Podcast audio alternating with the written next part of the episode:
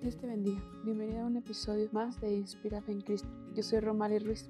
El día de hoy quiero que recuerdes que amar también es perdonar. Amar no solo es una emoción, no solo es sentir ese aprecio por alguien. Amar es también entregarlo todo por quien amas. Es poder decir que puedes dar todo lo que tienes por aquella persona. El mejor ejemplo de amor no lo vamos a encontrar jamás en una novela, en una película, en una historia que nos cuenten sino en la historia en que todos conocemos, en la historia de Jesús. Ciertamente, apenas si podemos ayudar a alguien, apenas si podemos sacrificarnos un poco para que otra persona sienta el amor que tenemos hacia él o hacia ella. Sin embargo, Dios mostró su amor con nosotros, que dio a su único Hijo para rescate de todo el mundo, para rescate de aquel pueblo que había sido pecador nos amó tanto que perdonó esas faltas por medio de la muerte de Jesús. Y gracias a eso podemos tener esa comunión con el Padre, podemos reconciliarnos con Él. En Romanos 5.8 nos dice que Dios muestra su amor hacia nosotros, que aun cuando nosotros pecamos, aun cuando nosotros fuimos pecadores, Cristo murió por nosotros. Cristo murió para ese perdón nuestro, para esa reconciliación. Padre nos ama tanto que a veces no sabemos apreciar ese amor, pero nosotros debemos aprender a amarle así como Él nos ama.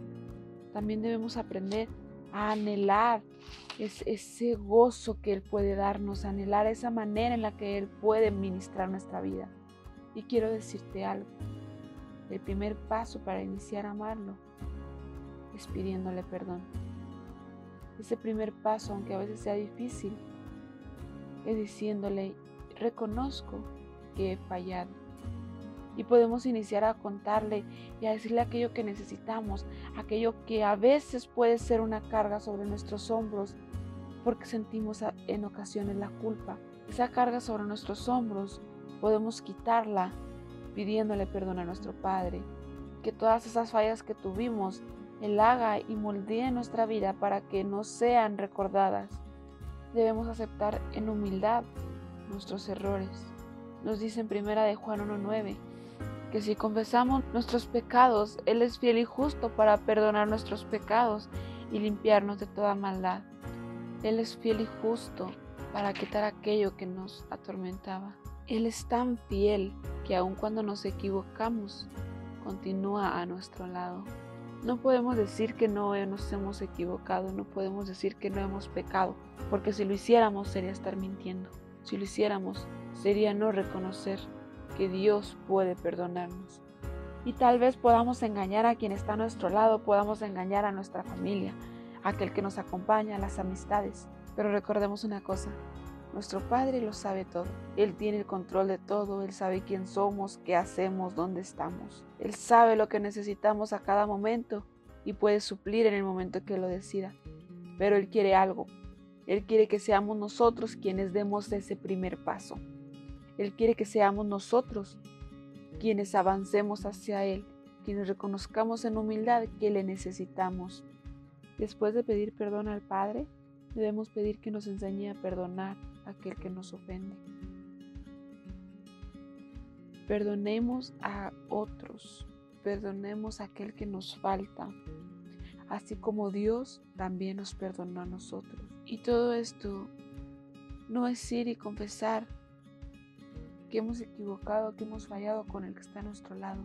Es ir y hablar con nuestro Padre directamente es creer que el único mediador entre nosotros y el Padre es Jesucristo, es creer que Jesucristo es el único que puede dar esa redención de pecados por medio de su muerte, porque Él ya fue quien venció, Él ya fue quien resucitó y quien está a la diestra del Padre. ¿Y sabes por qué? Porque fue un sacrificio de amor, porque Él se entregó a sí mismo para que todo aquel que en Él cree no se pierda, para darnos la vida eterna, para darnos la salvación únicamente con creer en su nombre. Y para amar hay que conocerse. Para amar hay que conocer a aquel a quien queremos o anhelamos amar. Para amar hay que reconocer que de las dos partes debe de haber esa comunión. El Padre ya nos conoce, sabe quién somos. Nosotros sabemos quién es Dios, sabemos quién es Cristo Pero necesitamos que el Señor ponga sus ojos sobre nosotros. Que Él diga, yo sé quién eres. Yo sé que estás completo en mí. Y que ese amor, que ese amor que siente el Padre hacia nosotros sea el mismo que nosotros sentimos hacia Él. Que no haya duda en ese, en ese afecto. Como consecuencia a conocernos, a nosotros conocer al Padre y que el Padre nos conozca y nos, y nos distinga entre otros, está que nos llenará de gozo, nos dará esa alegría. Cuando uno se encuentra en ese primer amor, el gozo es inexplicable, la sensación de amor es inexplicable, todo aquello que tú sientes no puedes expresarlo con palabras porque las palabras se quedan cortas. Y en ese primer amor, el Señor responde todo lo que pedimos. Señor responde todo lo que necesitamos, Él nos provee. Y sobre todo, además de estar proveyendo lo que necesitamos, llenando aquella necesidad, aquel vacío, nos da algo que otro no puede darnos. Nos da la salvación y la vida eterna. Y todo esto inicia con un primer paso, acercarte al Padre y pedirle perdón, reconocerle como tu único Salvador a Jesucristo. Inicia con un primer paso, aprender amar. Que Dios te bendiga. Espero que escuches el siguiente episodio. Recuerda que todos los lunes a partir de las 3 de la tarde está un nuevo episodio en todas las plataformas de podcasting. Esto es Inspira en Cristo.